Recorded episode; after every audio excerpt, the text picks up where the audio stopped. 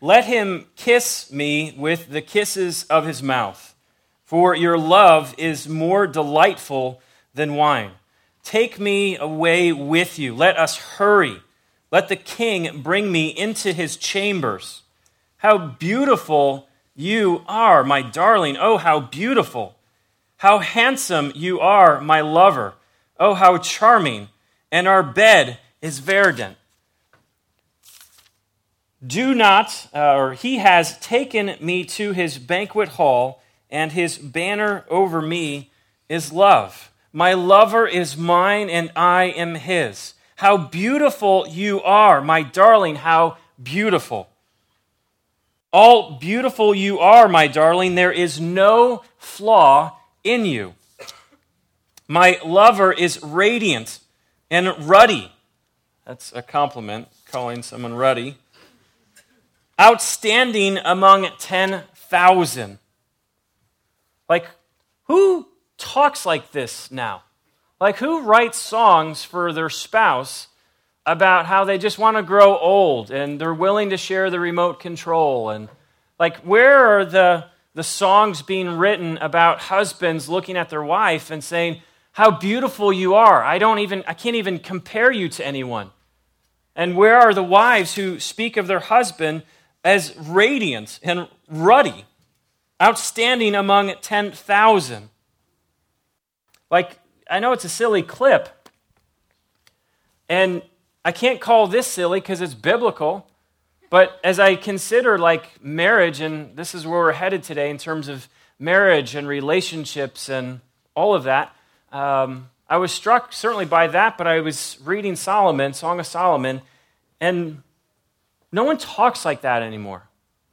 Like, where are the marriages that like go for that, that look like that? When you, if you are single and not married, you look at them and you be like, man, if I could have a quarter percent of their relationship, I would be, I would be okay. Like, where are the marriages that we look to and we're like, man, look at the joy, look at the love that they have for, look at the passion that they have for each other. They smile, they're proud of each other. They just enjoy one another. They can't stop thinking about one another. Now, most people would say, well, Dude, that's totally the dating relationship. Marriage kind of kills all of that.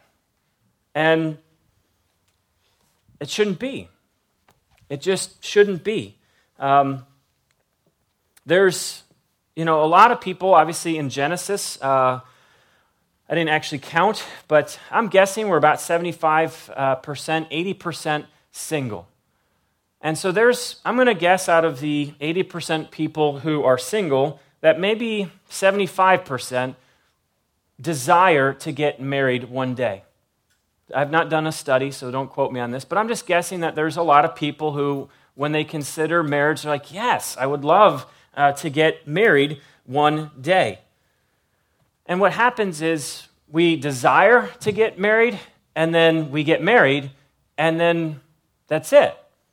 And what I've been thinking about is it's a diff- there's one thing to desire marriage, but I want to press, especially if you're single, you a little bit further and say, what kind of marriage do you want to have? Because there's a lot of people who are married and absolutely miserable, can't stand one another. They speak to each other in ways where they say, I hate you. And obviously, you would not say, well, that's the kind of marriage I would like to have.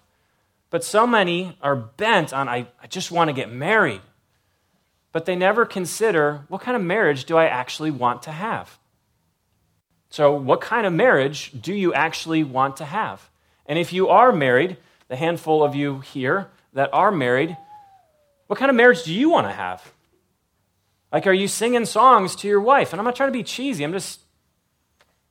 There's a sense of joy, a sense of honor, a sense of excitement. I, I read Solomon, and what kind of marriage do you want to have? What happens is we get married, and then really the goal, the aim in marriage, sometimes is literally just to stay married. It's just let's keep a relatively happy, healthy home. Let's pay our bills. Let's survive the kids, you know, and all of the joys as well as trials that kids bring. Let's just make it through, and hopefully we'll get to the end and we still might like each other. That's just not marriage. I know that's what is modeled a lot, but as I consider Scripture and as I consider just what the Bible has to say about marriage, it's so much more than many married couples are experiencing. And it is not often lifted up as the ideal for single people to say, look at the marriages here in Scripture. Go for that. So, this is a, a different message that uh, we're going to have today. I'm, i know largely uh, a lot of single people here. Uh, so, I will press you to think about if you do desire marriage, what kind of marriage do you want to have? And if you're married, please don't settle for the marriage you're in. Press into a marriage that God absolutely desires you to have. Let me uh, pray for us. And uh, before I do that, uh, we don't do this often um, uh, here, um, but I want you guys to interact. Kyla's going to come up with me here in a few minutes. Actually, that's a lie, about 30, 40 minutes. Um, but how you can interact is uh, you're going to have the opportunity to ask questions. We're talking about some pretty real stuff of marriage, divorce, separation, sex, lust. We're going to try and cover as much of that as we can.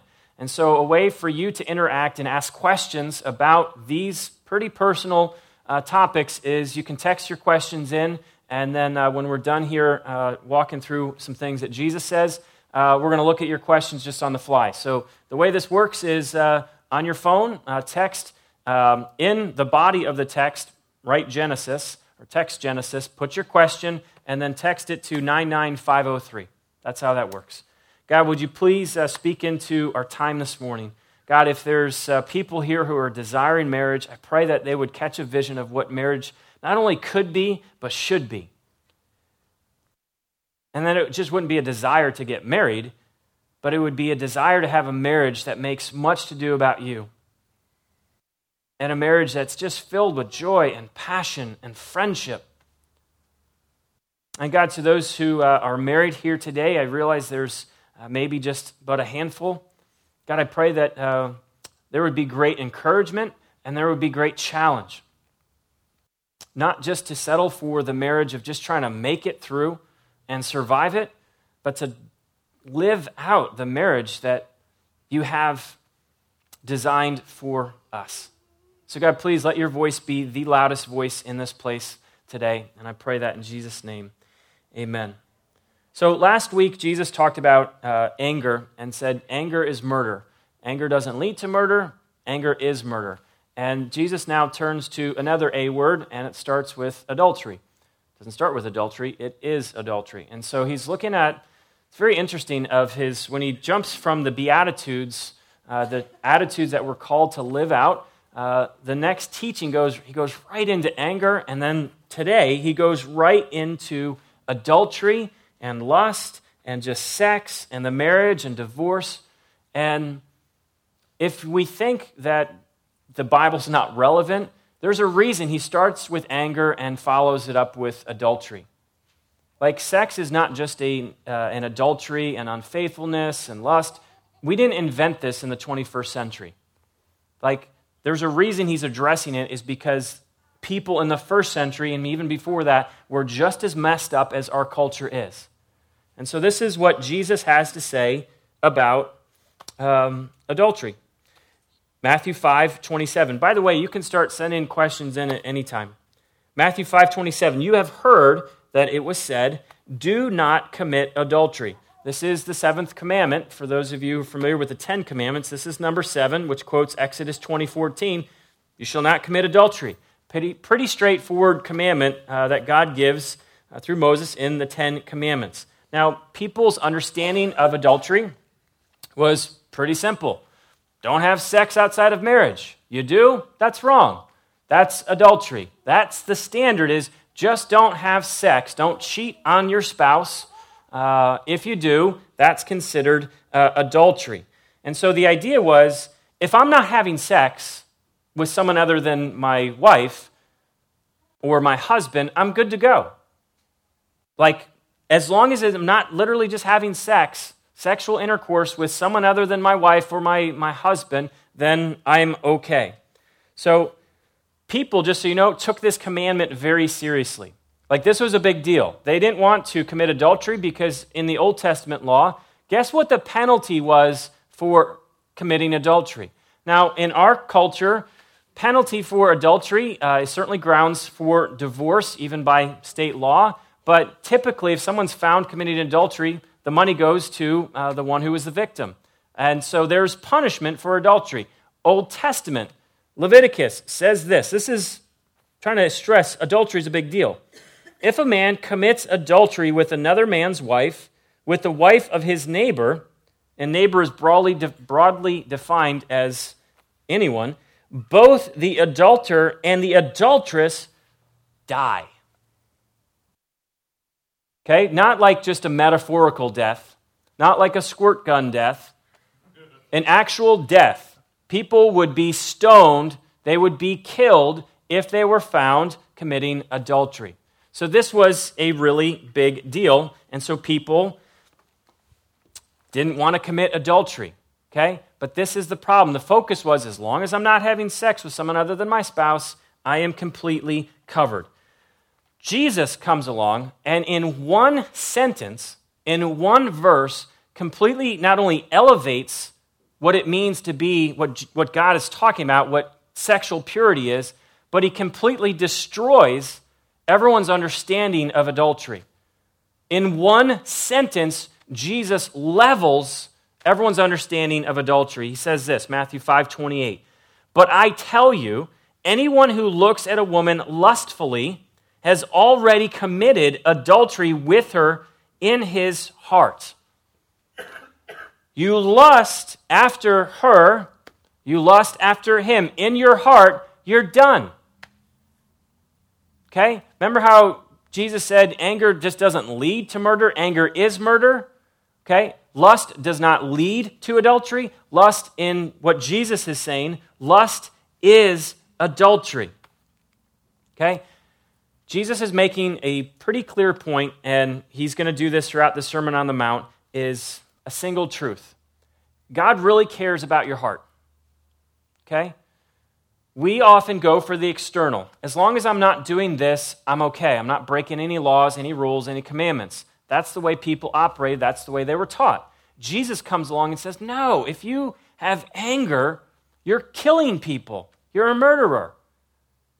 If you have lust in your heart, you are an adulterer. So, by this definition, all of us have committed adultery.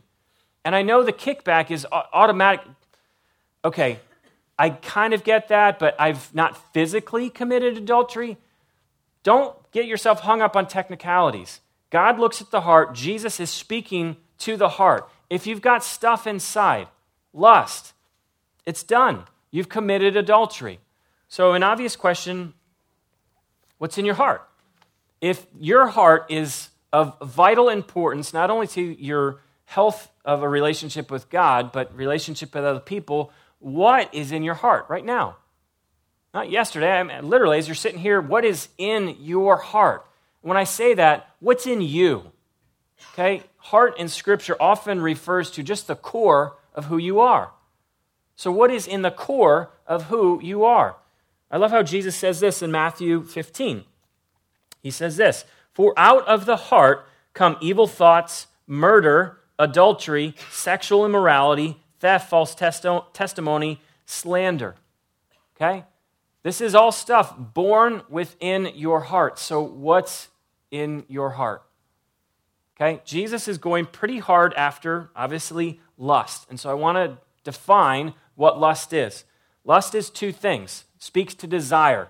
Okay? The Bible makes clear, Old Testament, New Testament, throughout, that there are good desires that we can have. Okay? So, lust is, same word, desire. There are God centered desires, and then there are self centered desires.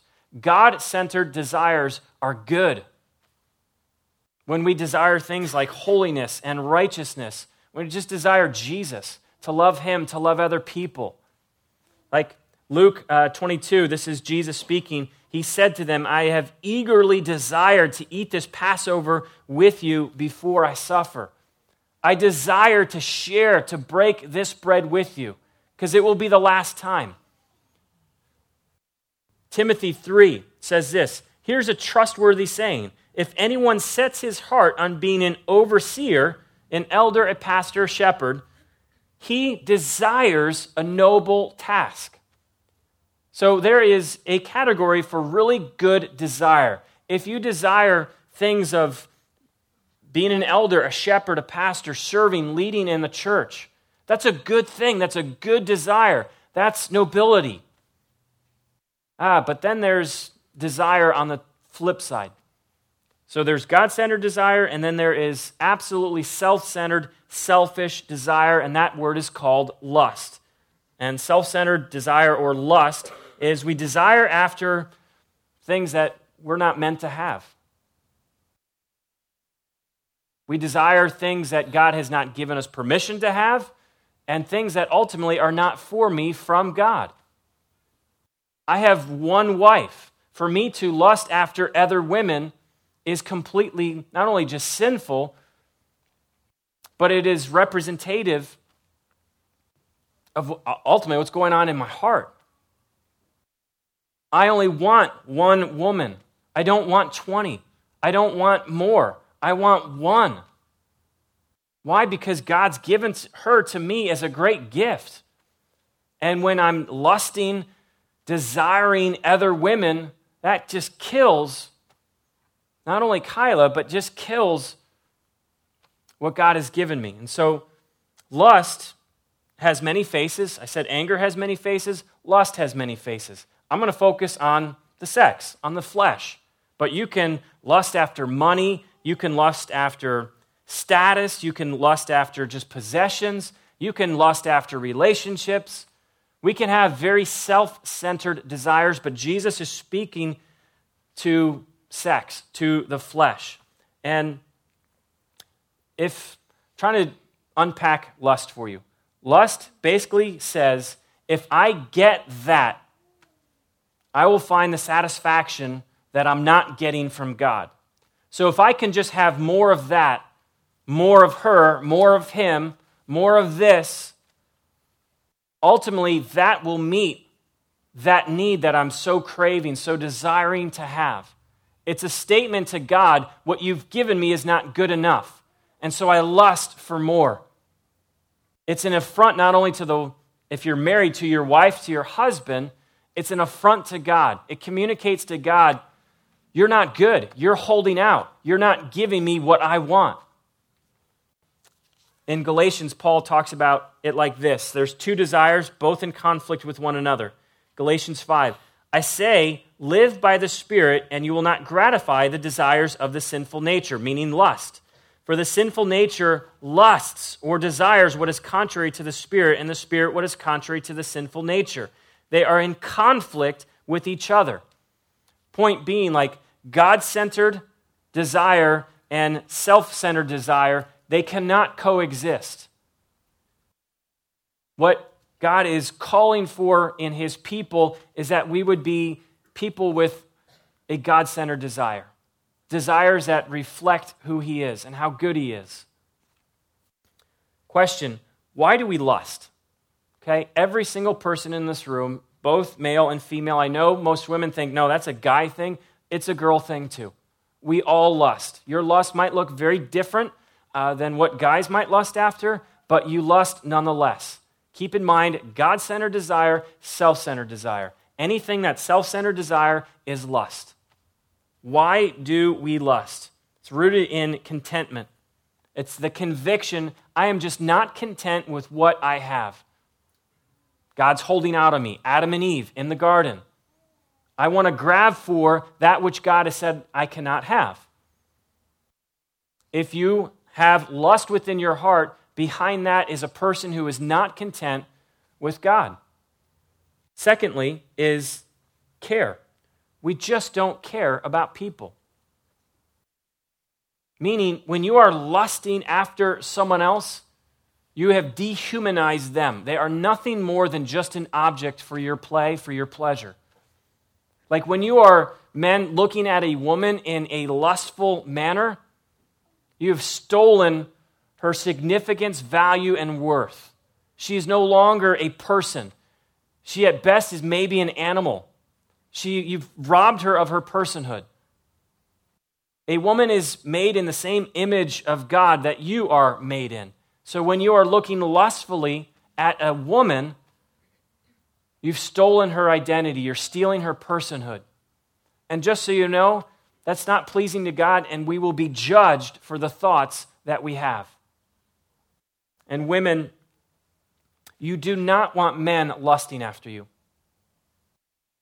I've interacted with uh, enough over the years and have seen women who actually want, they don't necessarily say it like this, but they want men to lust after them. And they do whatever they can to make sure that happens, whether it's in a flirtatious word, whether it's in a style of dress. Women, you do not want men lusting after you. You do not want a man to look at you with lustful eyes. I know it seems like uh, there are, that you want guys giving you that attention and thinking about you. But can I just tell you, they're not thinking about how can I love? How can I serve? How can I sacrifice? Lustful thoughts are how can I take? How can I consume her? She has something that I want. What can I do to manipulate her to get what I want? How can I take advantage of her? How can I dominate her so that my needs would get met? Do you really want men lusting after you? You don't. I know I'm a guy. I can't imagine I just had to clarify, just in case there was anyone curious. I can't imagine what it's like to be a woman in this culture we live in. Like, I say this uh, tearfully because it's terrible. How many women find significance in their value and their worth from a culture that says, how beautiful you are, what you look like, the size and the shape of your breasts or your butt. That, that's you. That determines how significant and value and worthy you are. I feel for you who have bought into my significance, value, and worth come from my external from how I look, from how I dress. There is so much more to you than what you look like. I realize we live in a culture that says, no, there's not. It's all about appearance, it's all about look. My encouragement, my challenge do not listen to that. That is lies.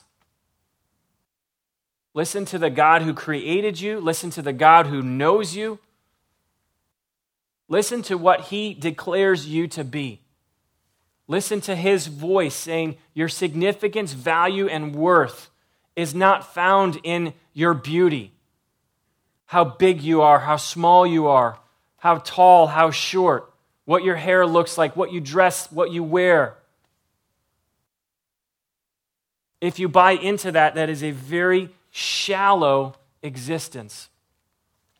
I don't recommend you read this book.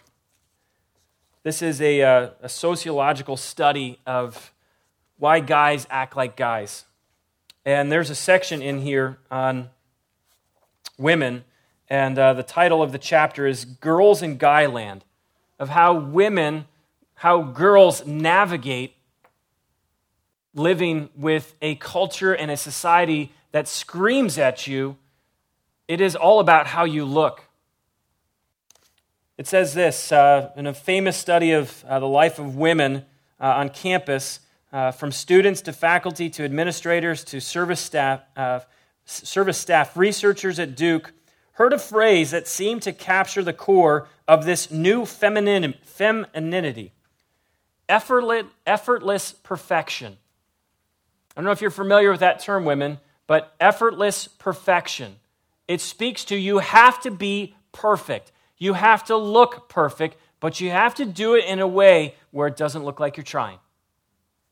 Goes on to say, You can do it all, but you mustn't try too hard. In fact, you can't appear to be making any effort at all. In the study, Duke women said they felt they have to be smart, accomplished, fit, beautiful, popular, and all this would happen without visible effort.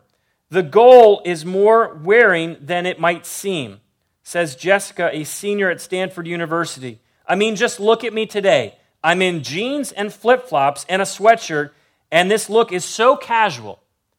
She goes on to say, But do you know how long it takes to get ready in the morning and look like this? It is a studied look, and we work hard to appear that we don't care how we look. We work hard sometimes to conceal how hard we study. We work hard to eat and then work out, stay fit, never break a sweat. It's expletive exhausting. I wonder how many women are living exhausted lives because you've bought into the lie it's all about your appearance. And if you believe it's about your appearance, then you will desire men to desire you in a lustful way.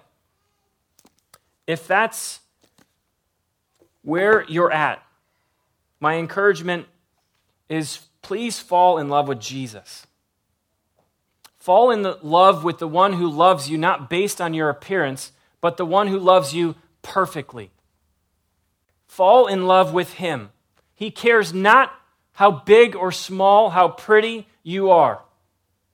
He loves you, sinful and all. And then when you find a guy who looks like him, who acts like him, who behaves like Jesus, and you look at him and you say, Man, I see a, a picture, I see a glimpse of Christ in that guy, grab his hand. Until then, don't grab anyone's hand because they're not worth it. They will demean you.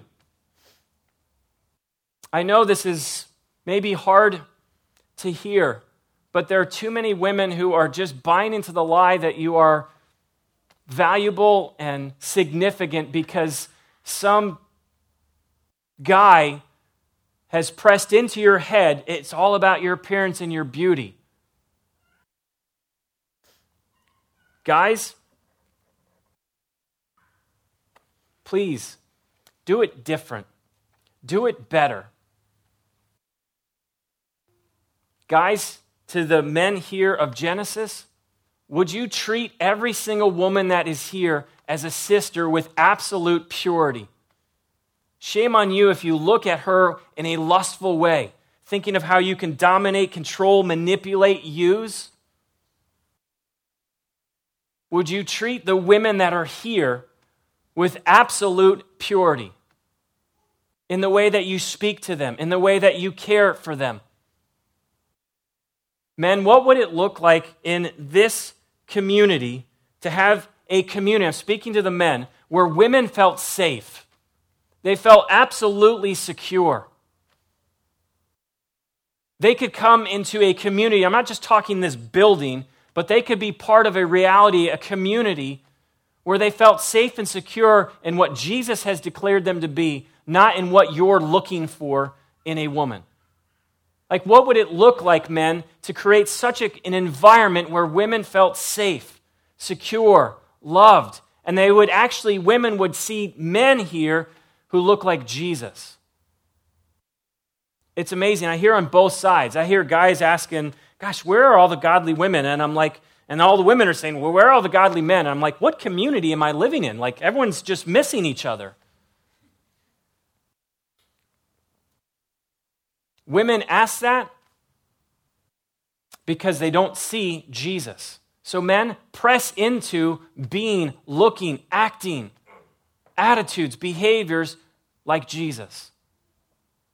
Women, do not settle for anything less than someone who absolutely, first and foremost, loves Jesus.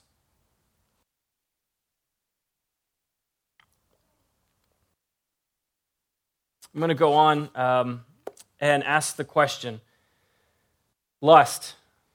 If you are sinning and not just struggling, I've heard too many men and not as many women, but men who say, oh, I just struggle with lust.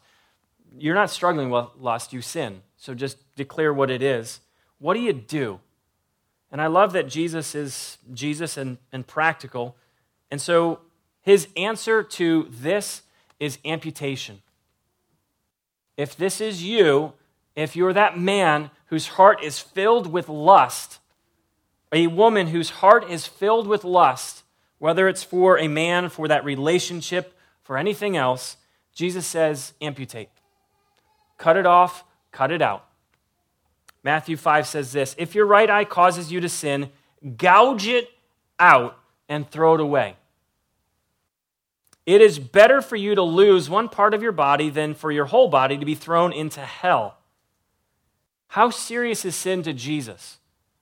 In two verses, he's talking about the reality of hell.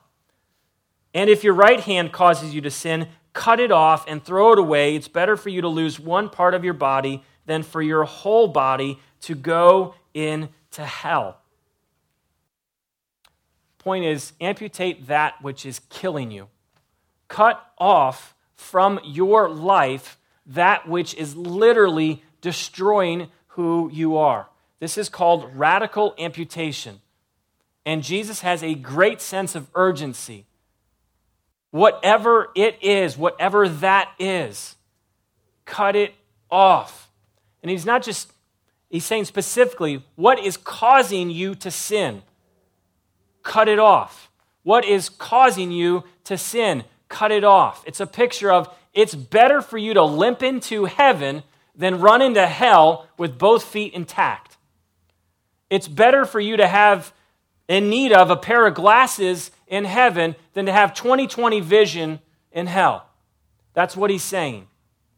If you have something in your life that is causing you to sin, cut it off, amputate it. If you physically think of someone who has to amputate a limb, it is messy, it is painful, it is bloody.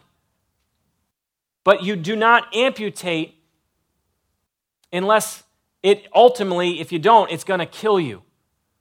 So it will be hard, it will be painful, it could be messy, but if you don't, it will kill you. Some of you, practically speaking, might, I'm going to be as practical as I can, literally might need to amputate, cut off your computer because your computer is filled with so much smut and porn that it's killing you. Get rid of your computer. Is it really that important to you? Some of you literally might need to cut off a relationship with some guy, with some girl. Some of you might need to change your job. Do you know that 70% of adultery, adulterous affairs begin in the office? 70% of men who have affairs, it starts in the office. So, literally, some of you who go to work and you're flirting with her and you're getting made to feel good about yourself because she pays attention to you, get a new job.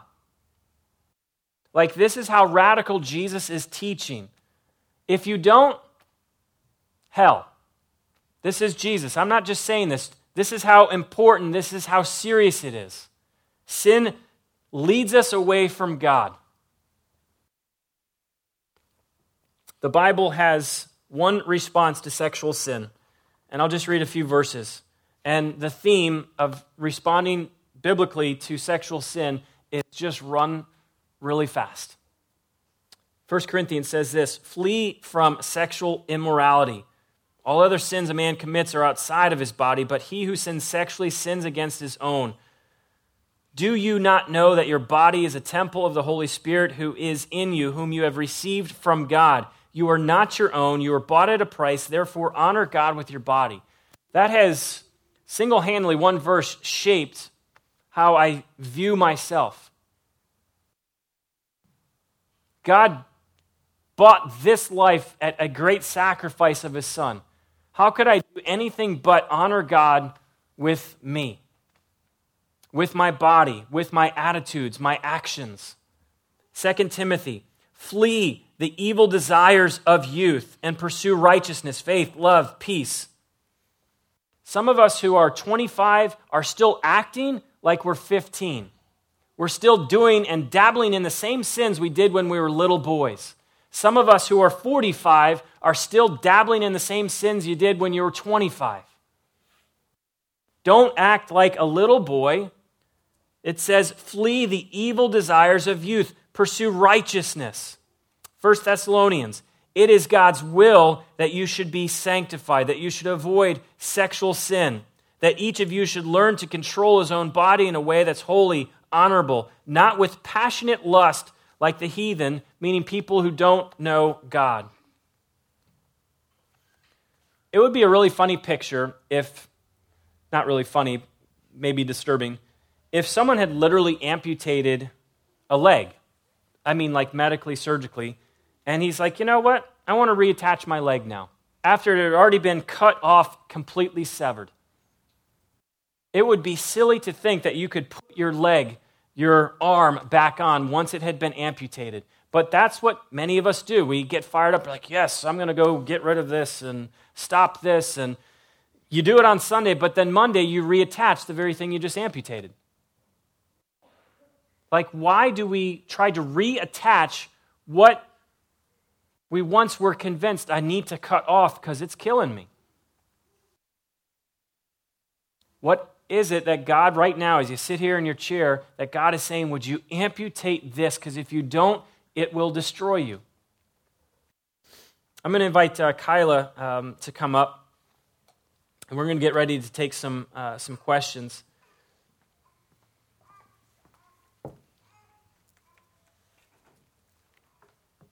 I'm going to uh, do part two next week because part two gets into uh, divorce, and that's too big to rush into the next few minutes. Um, I wanted to give something helpful before we take some questions uh, of if you are a person who's really dealing, battling with lust, and I just don't mean physically um, uh, lust over someone, um, a woman or a guy. Like lust has invaded your personhood. Uh, what is something practical uh, that you can do? I've already mentioned you need to cut off that which is killing you. I, I think you know what that means. Um, there's a man in the Bible named Job, and if you look at Job 1 1, uh, Job 1 1 says, Man, there was not a more righteous man than this guy, Job. He was godly, he was righteous in all that he did. Skip 30 chapters later, and in chapter 31, you see Job make a covenant, a commitment to God and it says this Job 31 1 I've made a covenant with my eyes not to look lustfully at a woman. How is it that someone so righteous, so good, so godly would need to make such a covenant with their eyes? Some of you might think that's just not me. I'm above that, I'm beyond that.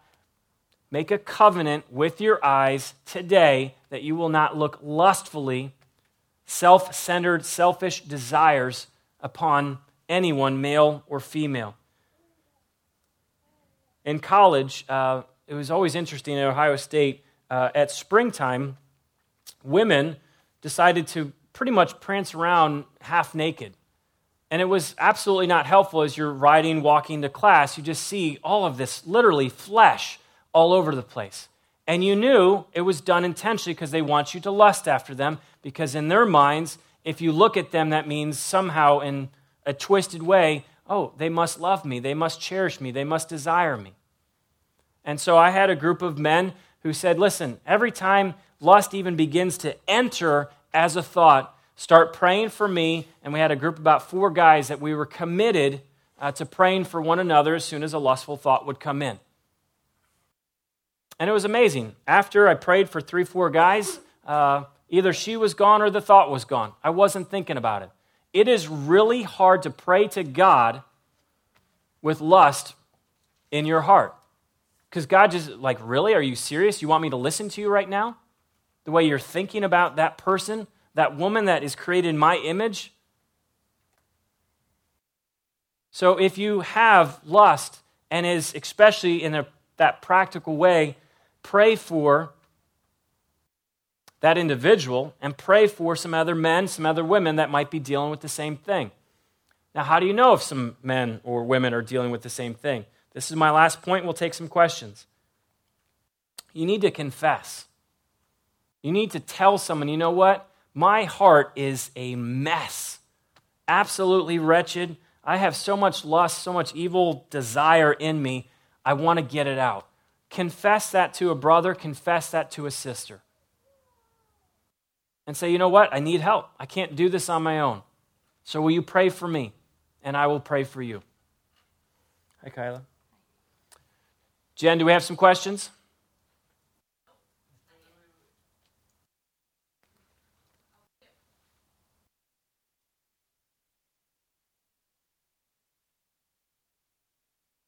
All right, no questions. God bless. Peace out.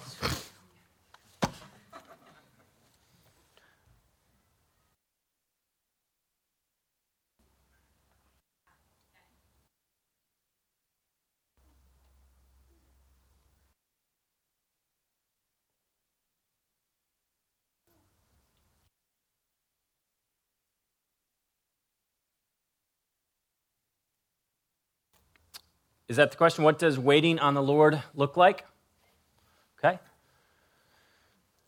You want to go? Sure. Um, well, just first, I wanted just to say that I feel like I know for myself in times past, and probably there are women sitting here today who, oh, it's about lust, sweet. I can tune out a little bit because this is about guys. Because I'm not looking at guys, lusting after them, and so I think it's easy as women to just to let this go and say, yeah, you guys better get your act together. This has nothing to do with me. But I would say that um, women, I mean, Michael addressed this also, that women do lust after things. It just usually presents itself in a different way. And I think one huge example that I see all around me in women's lives is women lusting after or longing for a relationship. And then that which is a good desire to have to be in a relationship to get married but what happens is that becomes more important than loving jesus in their lives becomes more important than seeking after jesus and waiting on the lord. Um, so when i think about waiting on the lord for women what i think of is that um, instead of pursuing a relationship doing whatever it takes to get into a relationship one you think that's going to you think that's going to meet your emotional needs, your needs to feel secure and accepted and loved. And so women will do whatever it takes. They'll compromise their standards. They'll date guys who they know are not God's best for them. They'll um, dress in a way to get men's attention. Uh, like Michael was talking about, women who will dress in a way so that men will lust after them, thinking that this will lead towards the relationship, the love that I long for. Um, women will make other bad choices to, you know, um, they will compromise their purity with a guy, thinking, well, you know, if we just fool around, he's really going to love me, and this will lead to, you know, the relationship I long for. When instead, what women need to be doing is loving Jesus with all their heart and waiting on Him. He knows our desires, He knows that we have desires to be married, and He will provide for it. If it's His will for you to be married, His will for you to be in a relationship, He'll provide in His timing. And He'll provide in a way that is healthy and good. And I feel like so for women, waiting on the Lord means not just sitting around waiting, but pursuing Jesus. It means loving Jesus with all your heart and stop wasting your time trying to meet that need for a relationship yourself by doing all kinds of things that really just lead you um, lead you farther from the Lord. And just in terms of the amputation, I know you know you can think of ways um, what are ways that women need to amputate things? Like in terms of if you're lusting after a relationship, if that's what your struggle is for, then you might mm-hmm. need to cut cut it off and you might need to make a decision to not be in a relationship, to not pursue to not even date a guy, to not go out with men, to make a commitment to cut that off so that you can wait on the Lord. That's good. By the way, waiting uh, should be active. Like, there's a lot of people who say, I'm waiting on the Lord, but uh, they look no different maybe a month later. Uh, so, waiting is actively, as Kyle is uh, saying, uh, is growing and ultimately looking more and more uh, like Jesus. what boundaries should married couple set for spending time with the opposite sex? That's a great question. I'll give you my answer. Um, my role, obviously, is uh, a little bit different in that I spend time uh, with women, uh, very limited time, uh, and it's usually isolated to if it's someone for a ministry context or a counseling type of context. Uh, but I don't spend one on one time with women. I don't have women friends. I'm friendly to women, and so if you're thinking, oh, I thought Michael was my friend, I am your friend, but um, I'm not like texting women and emailing women. I don't have, you know, weird Facebook relationships with women that I'm like secretly uh, posting stuff on their wall, which wouldn't be very secret, I guess. Um, you know, um, because I want to communicate uh, to my wife that I am a one woman man. I'm not looking around, I'm not curious, I'm not. I used to be the guy who was very flirtatious. Uh, and you know why I was flirtatious? It's because I was incredibly insecure. And I figured if I could get women to like me, I'd feel better about myself. And so I would flirt and I would play a cute little personality, and they'd be like, Oh, you're so cute, Michael. I'm like, I know, tell me more. There's a lot of guys uh, who are like that. You need to literally die to yourself and die to that. It's just sinful and immature. Uh, so, boundaries, uh, I spend time with Kyla. That's it. I love her. I'm not loving any other women. Uh, so, you need to have boundaries in place. Uh, and I, guys, I really want you to hear that, uh, especially to guys who are like, you know what?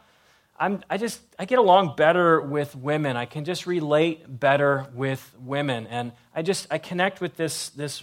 It doesn't work in marriage. It is absolutely not sustainable to have friendships with women once you're married. Because you know what? That communicates to your wife. If I'm literally talking on the phone, emailing, texting, hanging out one on one with women, what does it create in my wife?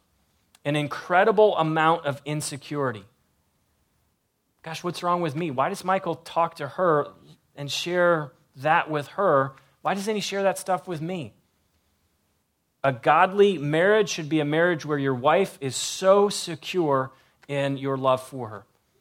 If she's insecure, guys, it's your fault.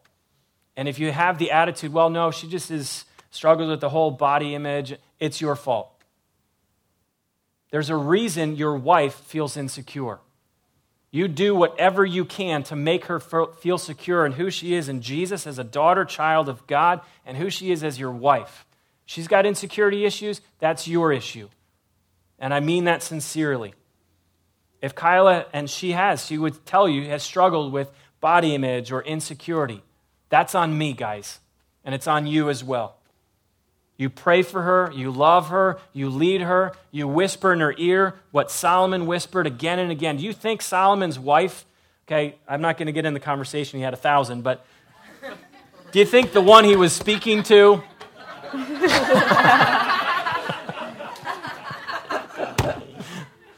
that totally shoots the argument, but. Um,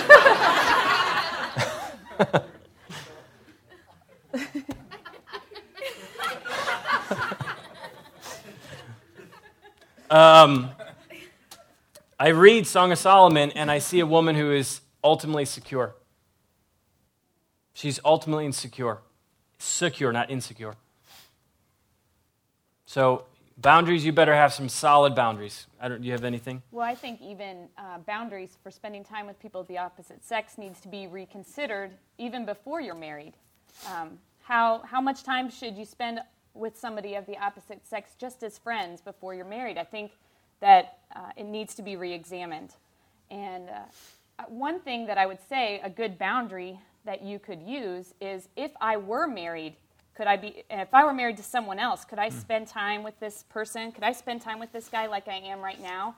Because eventually you will be married, and what is the point of fostering some deep, meaningful friendship with someone of the opposite sex if they're not going to be your spouse? And then you get a spouse and you have to cut that relationship off completely. I think you need to think in terms of when I'm married, could I still do this? And that needs to be your boundary now, even though you're not married. I'll give you a quick answer. Uh, that next question I'm a dude. What does it friendship uh, with a dudette look like? Um, uh, and you will probably disagree uh, with me on this, but um, you're wrong.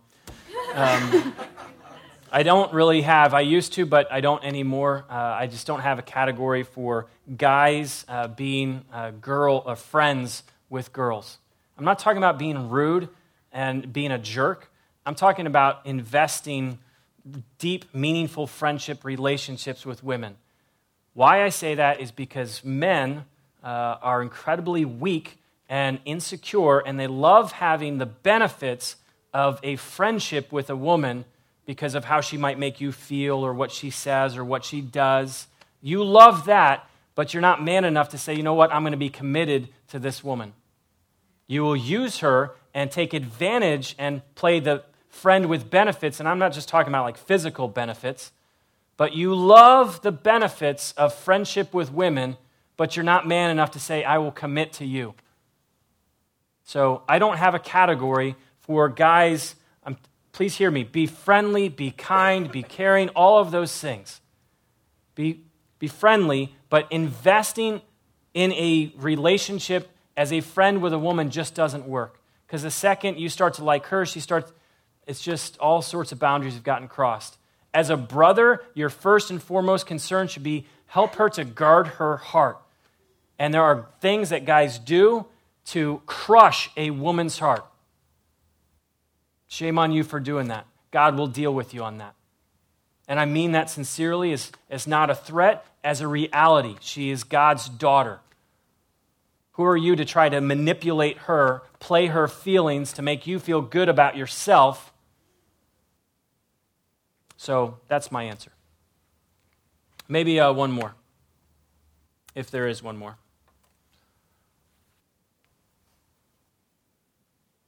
Is it okay to ask a woman who is intentionally dressing in a way uh, that causes lust uh, to stop? Good question. You. I'll let you take it. Um, I'm assuming uh, a guy going up to a woman and saying you're dressing uh, completely inappropriately is the, the question. Um, that's a very good question. I'm stalling to think how I can say this. Um,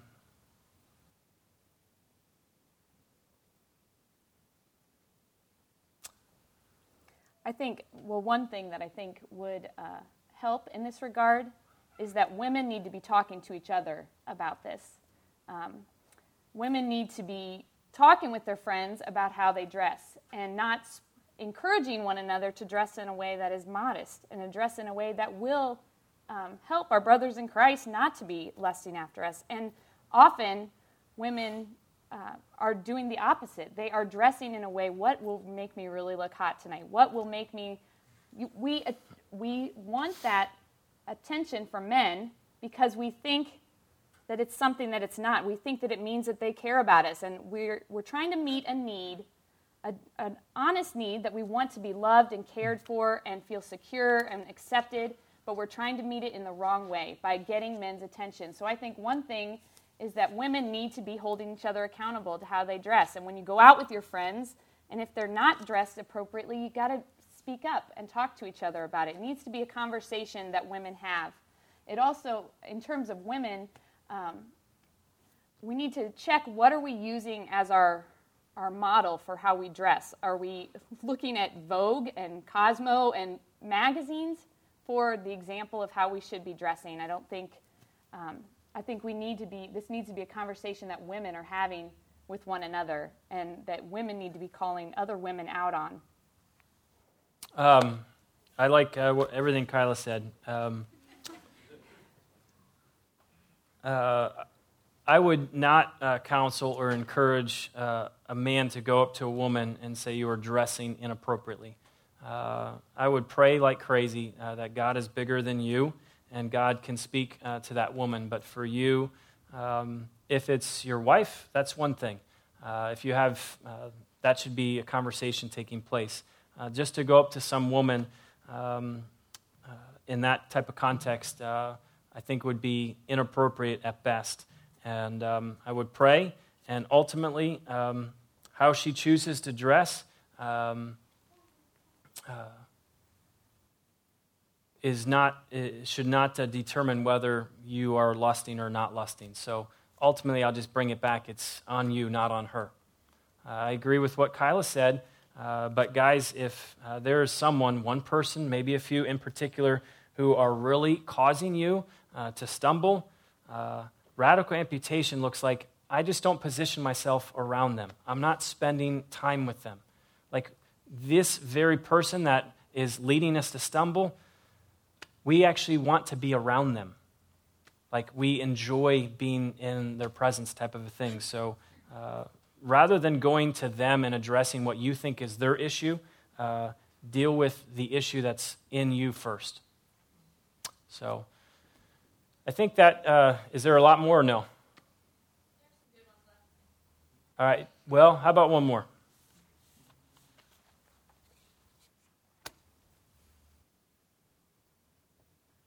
When you're married, uh, how do you support one another through the battle against sins uh, of the flesh?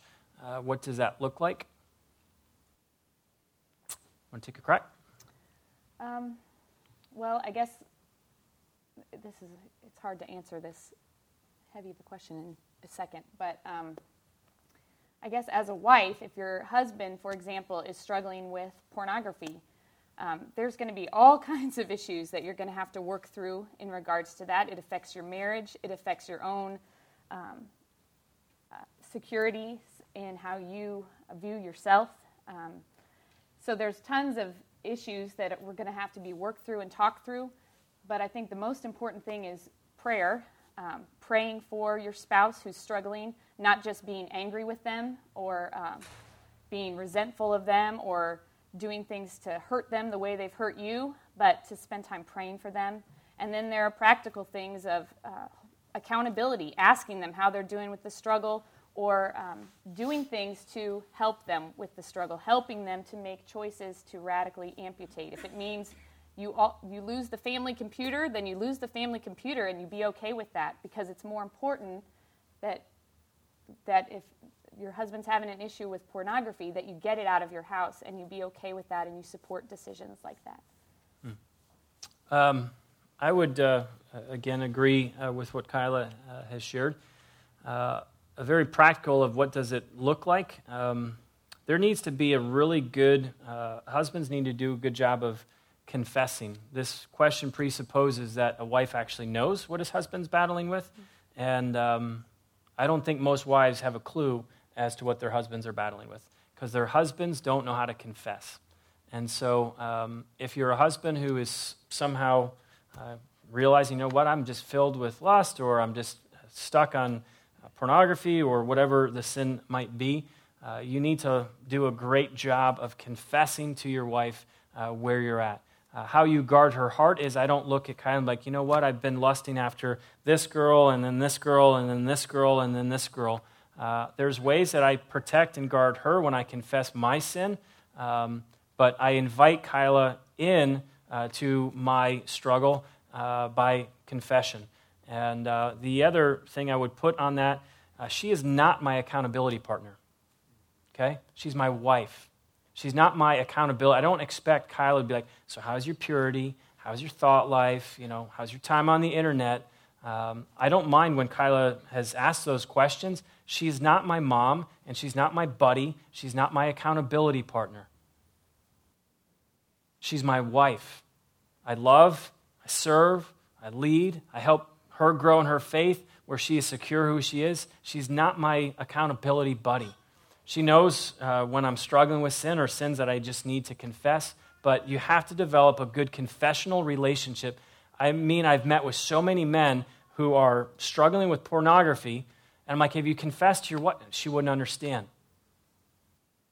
Well, you're going to have a terrible marriage until you start learning how to confess to your wife. I'm not talking about confessing, well, I went to this website, and this was the address, and this is what she looked like, and this is what they were doing. I'm talking about confessing sin. Not details, but confessing sin. Uh, so don't ever treat your wife as your accountability partner. Um, treat her as your wife. Grow a healthy confessional uh, relationship.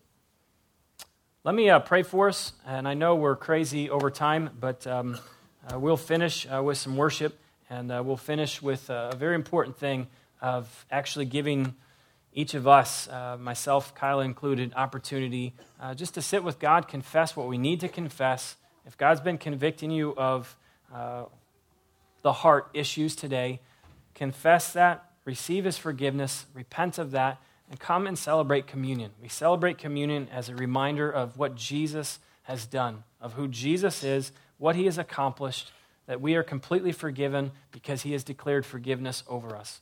And it is our heart. If you don't know God in a personal way, there's only one way to know God, and that's through his son, Jesus. So if you don't know Jesus, confess him to be your God, confess that you have sinned and that you are in need of a Savior, and invite Jesus to say, Take up residence as my God.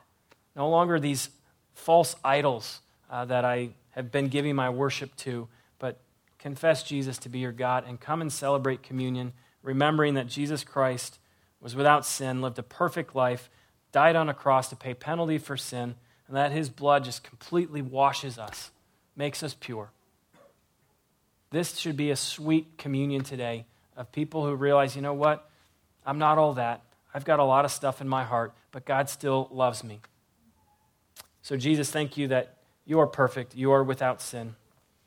Thank you that you have declared forgiveness over us. Jesus, I know this is uh, certainly a hard text uh, that you preached. It was 2,000 years ago, and it still is today. To know that the reality is lust is the same as adultery. So, Jesus, where there has been great conviction today, I pray there would be great response and great repentance. Jesus, if there are, are things, which I know there are, that need to literally be radically cut off, amputated, taken out of our lives, I pray we would do that and do it now with a sense of urgency. God, give strength, give courage, give grace, bring more conviction where there needs to be. God, if there's any, think of just any women who are here whose life is marked by just insecurity, whose life is just marked by trying to find significance and value and worth, dignity in what they look like. God, I pray that today would be a new day, that they would be set free from external appearances and be released to live as who you have declared them to be. Beautiful women, children of God, your daughters.